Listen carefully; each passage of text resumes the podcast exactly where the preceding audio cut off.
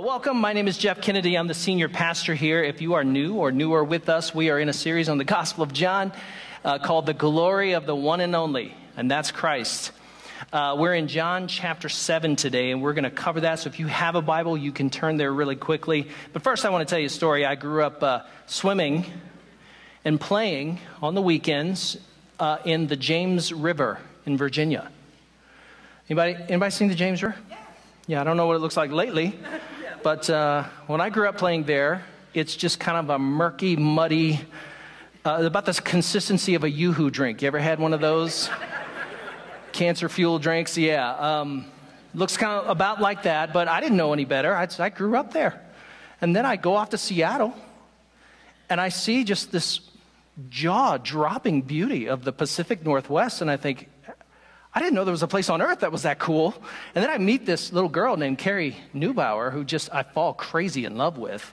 And she, and I ask her where she's from, and she said, I'm from Idaho. And then we get engaged, and as the story unfolds, uh, I, I wanted to bring her out to Virginia so she could see the house that, that built all this, right?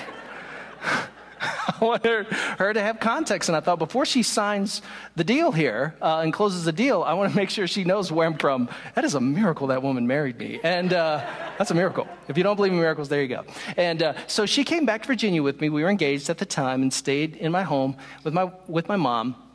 And so I took her everywhere. I tried to show her all these historical places, these historical sites, and, uh, you know, Jamestown and Monticello, you know, and try to take her to the Smithsonian. And we were driving across the bridge one day, and I go, and oh, hey, that's that's the James River. And she goes, yeah. Not impressed with that ugly, murky river. And then we go out, we get married, and her parents invite us out to vacation, and they they they have a little spot right on the North Fork of the Coeur d'Alene River. Here's what that looks like. Yeah, a little different than the James River.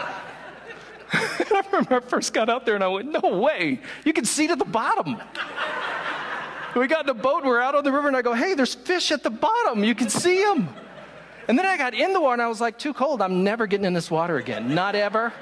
That water's so cold. And for the and I'm not kidding, for the next twenty years, they bought, they would go tubing down the river, and they bought me a raft so that not one scintilla of my body was in the water because it was so cold, and I never did get used to it.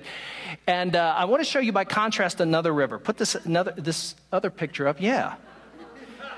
In twenty fifteen, the Environmental Protection, underline that word, Protection Agency personnel, along with some employees from the Environmental Restoration L L C, destroyed a mining plug in Colorado, and which was holding back three million gallons of toxic slurry that filled that river.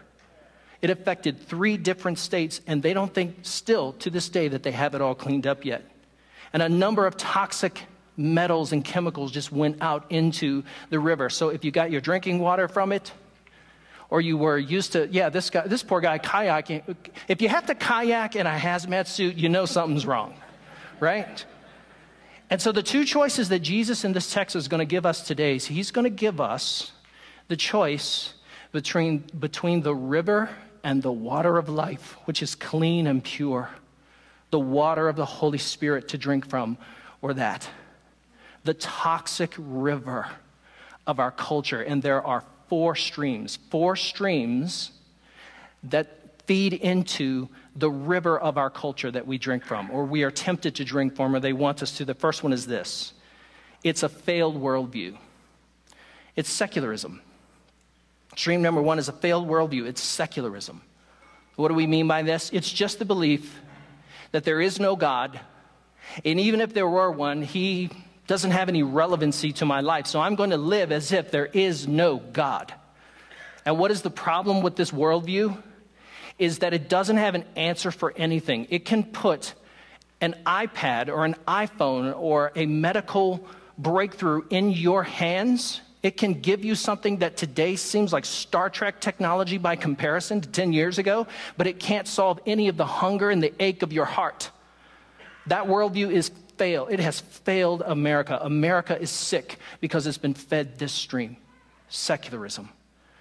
Stream number two is institutional immorality. Institutional immorality. When a culture believes that there is no God, when people in a culture are told persistently, consistently that there is no God, then there can be no system of objective morality in that world. And if there's no objective morality, then you make up your own morality. And if you do that, you will end up, like our culture has done, calling evil good and good evil. And then you institutionalize that because you think everybody should think this way. Wrong. Bad stream. Stream number three, pervasive growing doubt. What do we mean here? Just a few short years ago, I could, I would have cited you a statistic that said only five percent of the people in our culture, five percent registered as atheists when surveyed.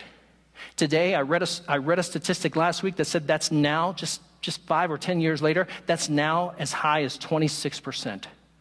Well, when you consistently tell a culture there is no God and there is no objective morality, and that evil can be called good and good can be called evil, then you can, and then you institutionalize that immorality, then there's going to be a growing sense of doubt, a pervasive sense of doubt in our culture. And today people are suffering record highs in depression.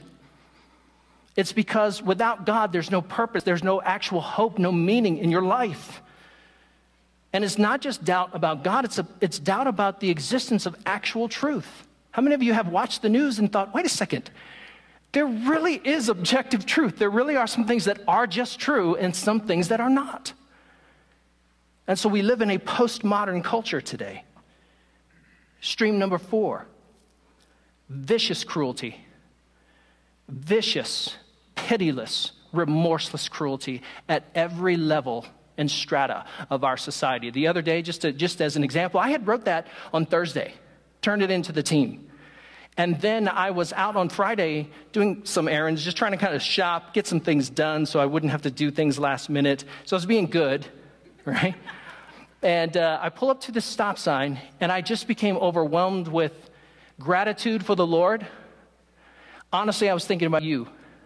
I was thinking about all of you who have been so gracious and so kind and so generous to us. And then I just had this sorrow, to be honest with you, I had this sorrow mixed into that for all that we have faced this last year, and then this surgery I've got coming up in January, and I just, tears started coming out of my eyes. And then I hear, honk. I look up, who knows how li- long that light was green. And I was like, oh, sorry. And I just kind of pulled around, and the girl who was driving the Honda behind me, she pulled really fast around me, and then as she was passing me, she was screaming through the window and gave me a finger. It was one of these three. I will let you guess which one. And she just passed me by, and I prayed for that girl. I really did. I just prayed for her, and, I, and you know what made that possible for her to do that to me? Is that she did not see another human being in that car. She just saw an object. And when there is no God and there is no morality, and people just make up whatever morality they want to live in, and then there is just pervasive growing doubt about the existence of God and his, his virtues and his principles and values in the world, when that happens, then people just treat each other cruelly. You become the victim of a Twitter mob. And that is made all the more worse by anonymous technologies that allow ourselves, that allow us to say nasty, cruel, horrible things to other YouTubers in total anonymity. What a horrible thing. Those are four sh- streams that are feeding into this river, this culture that people are just drinking from, and it has made our culture sick. And we're going to stand before the rabbi today at the Feast of Tabernacles, and he is going to offer us another river. And it's this one, John seven. It says, on the last greatest day of the festival, Jesus stood and said in a loud voice, "Let anyone who is thirsty come to me and drink. Whoever believes in me, as Scripture has said, rivers of living water will flow from within them." And by this he meant the Holy Spirit, the third person of the Trinity, the Holy Spirit, whom those who believed in him were later to receive. Up to the time the Spirit had not been given, since Jesus had not yet been glorified. You and I are faced with a choice today. We can drink from Christ. We can receive the Holy Spirit. We can subsist on that flow. Or we can drink from the culture, and it's a failed worldview, folks. It's failed. Let me give you a little background of what feast he's at. The feast that Jesus says this at is what's called the Feast of Tabernacles. Now, the Feast of Tabernacles is very different. It's very different from the Feast of Passover or from Yom Kippur. In those feasts, you kind of walk around in sackcloth and ashes, and you just kind of very solemnly repent of your sin. And you ask God for forgiveness, and you thank God that the blood of the bull will cover you for one more year, right? You thank God for that. But the Feast of Tabernacles, not so much. Here's what it's all about. It's their fall festival. It's held every September, October-ish. It's a joyous, raucous celebration of the bountiful harvest and the abundance of God's provision. This is the Jews' opportunity to say, thank you for the harvest. Thank you for the abundance that you have given us, Lord God. And it was such a raucous celebration that it could be heard from miles around. And there's a ritual there that's key to this Feast of Sukkot or, or Tabernacles. The key to the feast is this golden pitcher that they would haul down in procession down to the Pool of Siloam. And once they got to the Pool of Siloam, they would fill these golden pitchers up, and then in processional, they would proceed all the way back up to the Temple Mount, where there was an altar inside, and on one half of the altar, they would pour flasks or jars of wine. And on the other half, they would pour these this golden pitcher of water. And the scripture seems, scholars make it clear that sometime on this last greatest day of the feast, I can imagine Jesus waiting for that water to be poured out and then standing up before they blow the shofar and before they celebrate and jump for joy and leap for joy.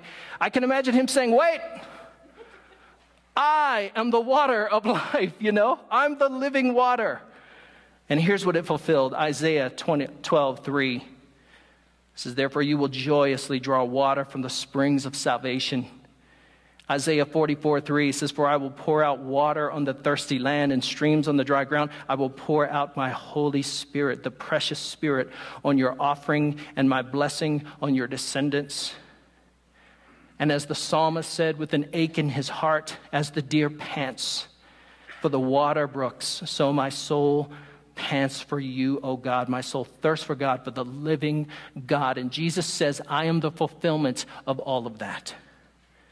Now, we learn in John's Gospel in chapter one that he is the eternal Logos from eternity, right? We learn that he is God the Son, the Son of God, and God the Son. We learned that in chapter one. In verse fourteen, it says, that Son, that Logos, was enfleshed in human form. And being enfleshed in human form, he dwelled. The word dwelled is the word for tabernacle. He tabernacled with us for a while. And here is Jesus standing in this great feast to say, I am it. I am the water. I am God who has come among your midst. And I'm the water who gives life. Drink from me. So John is explicit about what he's talking about. His main idea today is that Jesus gives the Holy Spirit to all who are thirsty. Anyone, indiscriminately. Doesn't matter who you are. Regardless of where you come from. Whether or not you are a doubter, a seeker, a sympathetic wanderer, or an enemy of the cross. If you turn to faith in Jesus, no matter what your background was, you're welcome to come and drink. And those are the people right there, th- those four groups. We're going to meet them in the story. We're actually going to meet them here. So let's follow the story that flanks this statement. And we're going to look at four responses to Jesus saying, I'm the living water, come to me and come to drink life instead of death, instead of darkness. Response number one is contempt due to familiarity. That's the family. That's their response. Now the brothers, his brothers, who are they? Uh, Joseph, named after dad, right? So that's probably the, he's probably the second. And then you've got James. And then you've got Jude or Judah or Judas, whatever you want to call him. And then you've got Shimon or Simon. So you got those four brothers. And here's what they say. John chapter seven, verses three through five. Jesus' brother said to him, leave Galilee, get out of here. Go down to Judea so that your disciples there may see the works that you do. No one wants, no, anyone who wants to become a public figure, no one acts in secret if they do. Since you are doing these things, I mean, clearly you are doing these things, show yourself to the world. For even his own brothers did not believe in him. That's the key. Even his own family did not believe in them. And can you blame them? Can you? What if your brother, what if my big brother came to me, Skip, my brother's name's Skip, and he came to me and he said, Jeff, I'm the water of life. I'd be like, man, get out of here. Yeah, I, so even though they know that he's never committed a sin in the home, and even though now in his adult ministry, they know this, th- our brother is performing miracles. He's obviously some kind of prophet or something. What are, what are they saying? They're saying, you should become a public politician. Like, you should become a public figure. And if you want to do that, you have to follow the track that everyone else is on. You have to get on that track. And Jesus says this, right now is not my hour. For you, any time is right. But it's not my hour. So they go down to the feast. Jesus waits, and then he goes in clandestine fashion, and then they find him just teaching in the temple courts. It's really kind of a comical story. But I think here's the application from that for you and I. Don't make the mistake, like Jesus' brothers, of domesticating Jesus. We don't want to housebreak him. Like, we don't want a domesticated Jesus who's just kind of a politician. Jesus exists to be on your team. No, he doesn't. Jesus hasn't come to be on your team. He's come to be on his team, and he's come to invite you to be on his. So we just, we co-opt Jesus for all kinds of personal projects, right? And philosophies. I want to make Jesus a conservative Republican. Or I want to make Jesus a bleeding heart liberal for the masses who are in disenfranchised, right? We want to co-opt Jesus into our group so that he can come and join our team. Look, Jesus, if you want people to like you, just become a public figure. Jesus is not just a public figure. He is a dying sacrifice for the nations. And he's not going to join your team. He invites you to join his. So let's make no mistake that James, Joseph, Jude, Jude, and Simon, let's make no mistake about it. Let's not imagine like they did that they could sort of kind of get the edges off of Jesus, make him a smarmy sycophant, sucking up to every voting demographic. Nope, Jesus hasn't come to be your politician. Jesus has come to be the sovereign Lord of the world. And when he comes and he speaks into your life, it is, it is truth-telling time. Response number two. Is unsettled belief due to controversy? Now, here we have the Jerusalem crowd. Now, last week we talked about the Galilean crowd, and that was just a, that was a serious dust-up, right? Because Jesus told them, unless you eat my flesh and drink my blood, you have no part with me, and most of them left. So they showed themselves to be false disciples. Now, in this case, he's gone down south to Judea, down into Jerusalem, and that's where most of these people are from. Now, this crowd in Jerusalem, they are just, they're not sure. And when, as you read through this text, you'll see that they're just going back and forth. Like, oh, yeah, I believe in him. Ah, I kind of don't. Yeah, yeah, I believe in him, but uh, what about this other thing? And you almost get a kind of whiplash here watching the crowd deliberate. And there are four sections, four summaries in this chapter that he punctuates the chapter with, where he tries to show you the crowd's response. We'll start in verse twelve and thirteen. It says, among the crowds there were there was widespread whispering about him. So Jesus of Nazareth is all anyone can talk about. And someone said, uh, he is a good man. He, he's a good man. And others replied, no, he's deceiving the people. No one wanted to say anything publicly for fear of the leaders. Verse twenty-five and twenty-seven, look at this. It says, and at that point, some of the people of Jerusalem began to ask, isn't this the man they're trying to kill? Uh, here he is speaking in publicly, and they're not saying a word to him. Have the authorities really now concluded that he is the Messiah? But wait a minute. We know where this man is from. When the Messiah comes, no one will know where he is from. Where is that in the Old Testament? It isn't. This is like, the, doesn't the Bible say that God helps those who help themselves? I'm pretty sure that's in there. No, it's not. No, it isn't. And that's kind of where these people are too. Yeah, I'm pretty sure that's in Mo- Moses, right? No, it isn't. Where do they get that? Verse thirty and thirty-one. Again, at this time, they tried to seize him, but no one laid a hand on him because his hour had not yet come. Verse thirty-one. Still, many in the crowd believed in him. They said, when the Messiah comes, it, it, would it, will it be possible for him to do more miracles than this man? No. Verse forty and forty-one. On hearing his words, some of the people said, surely this man is a prophet. Oh, their hearts are warmed to it. Others said, he must be the Messiah. He is the Messiah. Still others asked, now wait a second, how can the Messiah come from Galilee, from Podunk, Galilee? Does not the scripture say that the Messiah will come from David's descendants and, and from Bethlehem, the town where David lived? Thus the people were divided because of Jesus. Some wanted to seize him, but no one laid a hand on him. I want to tell you this right now. It's okay to be unsettled in your belief if it's over Jesus. If it's because of Jesus.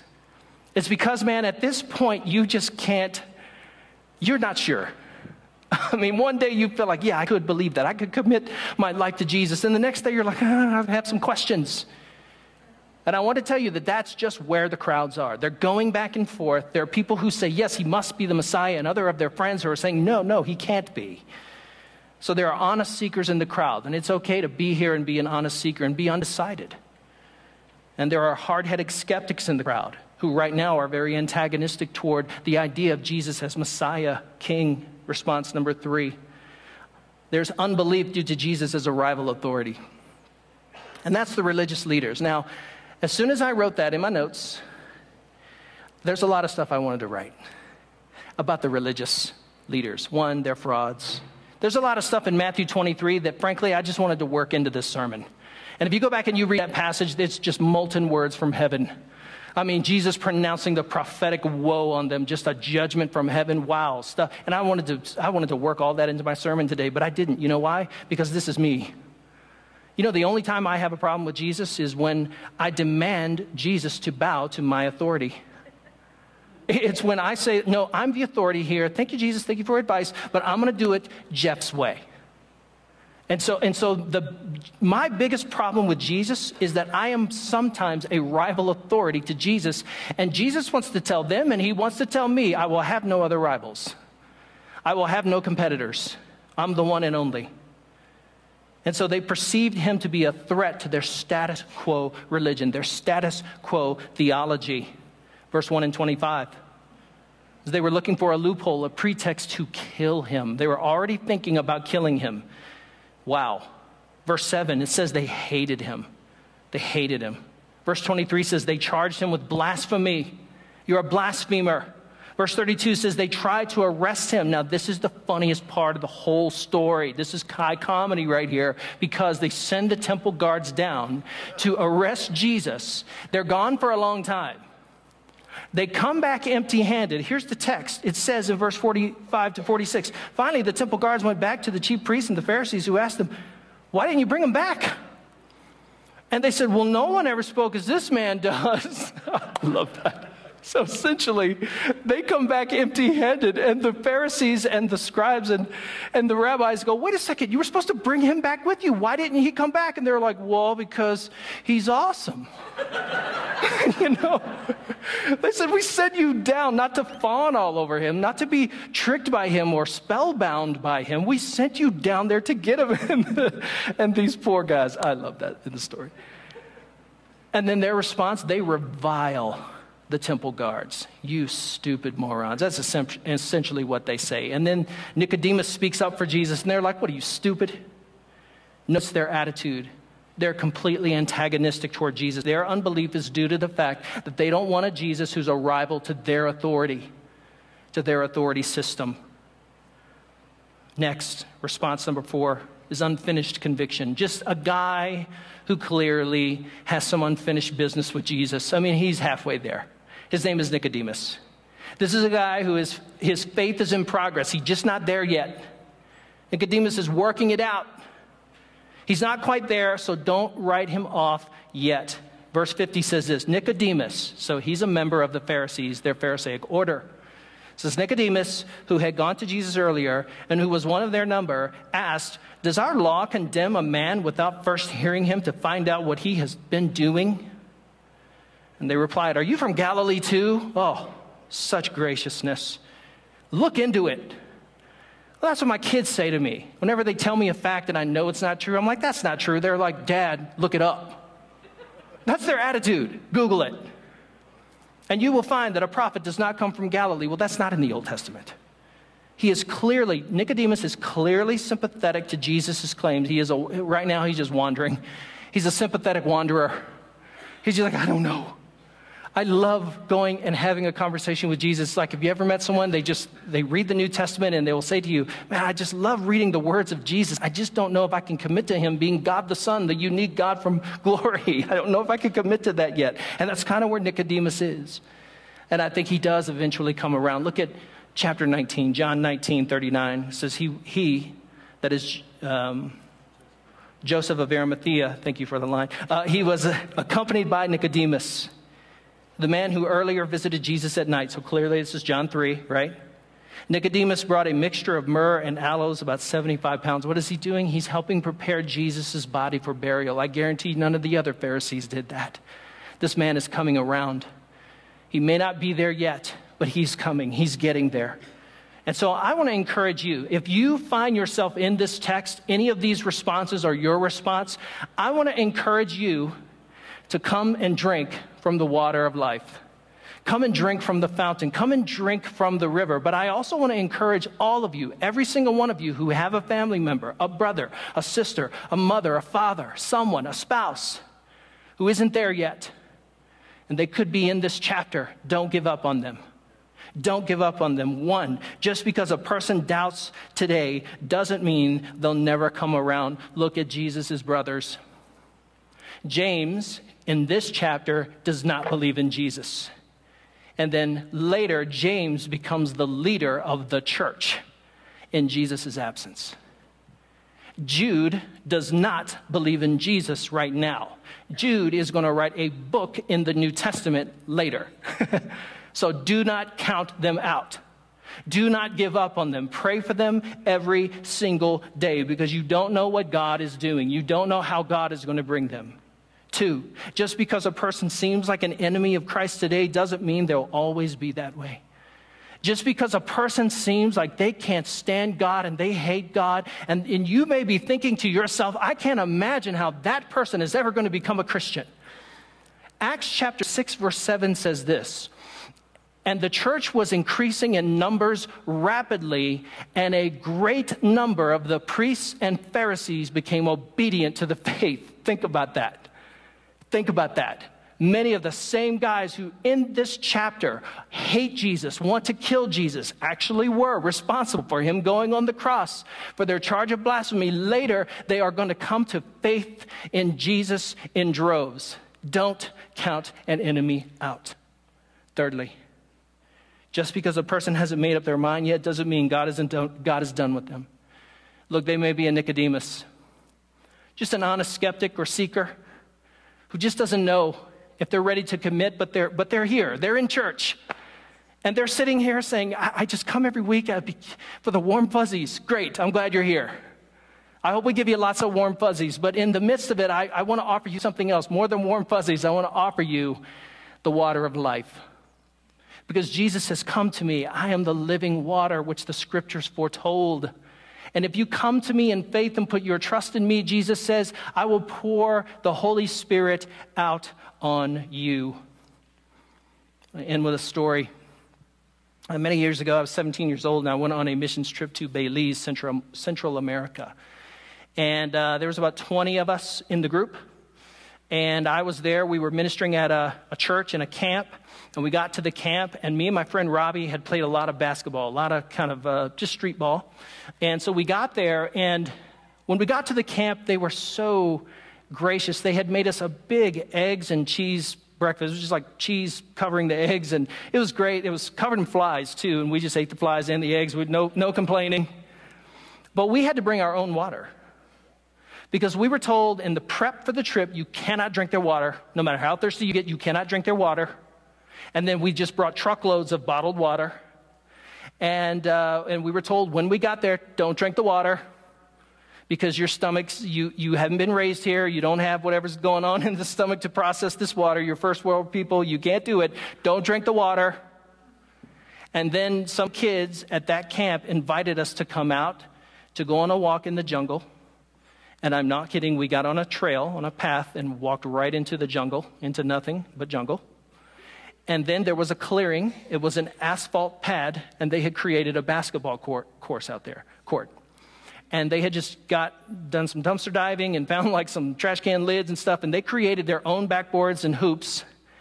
And they were like, uh, do you do you play basketball? We were like, we're Americans. Of course we play basketball. And, and so we got in a pickup game, and it was clear they had no idea how to play basketball. They had seen it on T V, and they thought, let's try. And Robbie and I just, I mean, we were all over that court. Man, we were like showing them the moves. And uh, there was one point in the middle where one of the guys said, we took a little break, and he said, uh, so are you two going to play in the N B A? And we were like, well, I mean, not right now. I mean, maybe maybe later, you know? And it just boosted our ego. And so we worked all the harder to show them our, our amazing moves. And two hours later, in the middle of the Belize sun, we realized we forgot to bring bottled water. And I just thought we were going to, I thought I was going to die. It was so hot, and I was sweating out of every pore of my body. And there was a little spigot there that they had turned on after the game. And they all lined up and were just guzzling out of this spigot, and it was running all over them. And I was like, and so I got in line. I, I went over and I got in line. And Robbie walked right over to me. He said, dude, no matter how much you want to, you can't, we can't. And I go, yeah, you're right, man, we can't do that. And so we walked all two miles back, all the way back to the camp. And when we got there, we just poured water on our heads and drank it. I was never remember being so thirsty in all my life. And here's the thing that I've learned about a person dying of thirst. They will drink anything. And our culture is dying. They're dying. And they're drinking everything. They're drinking anything that somebody gives them. And they will just gobble it up because they're so thirsty. And here's Jesus of Nazareth coming and saying, come to me and drink the water of life. You will never thirst again. After you drink this, you will never want anything else than this to satisfy, because it truly satisfies the hunger and the thirst in your heart. It really does. And nothing else will. No other stream that the culture gives you will satisfy. It's only Jesus. Will you pray with me? God, we're so thankful this morning, God, for to live in such a water-rich part of the world. It's just cool. But Lord, you remind us this morning that no matter how much of that we had, you are the living water. And God, we live in a, in a culture that is just swamped with the streams of darkness that are feeding into the souls of people. And God, you are the one that offers us something our soul thirsts for that nothing else can satisfy.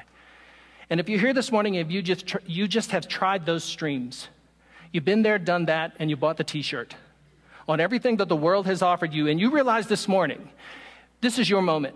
It's time to drink. It's time to, it's time to open your heart and open your hands and receive the one who will pour the Holy Spirit's presence out on you and baptize you and deluge you in the presence of the Holy Spirit. Will you receive it right now? It's not hard. It's not hard. You open your hands. You open your heart. And you receive this free gift of life And, and forgiveness of sin. And it goes like this: God, forgive me for my sin. I have sinned against you, and I have drunk in deeply from a world that gives me nothing but sin.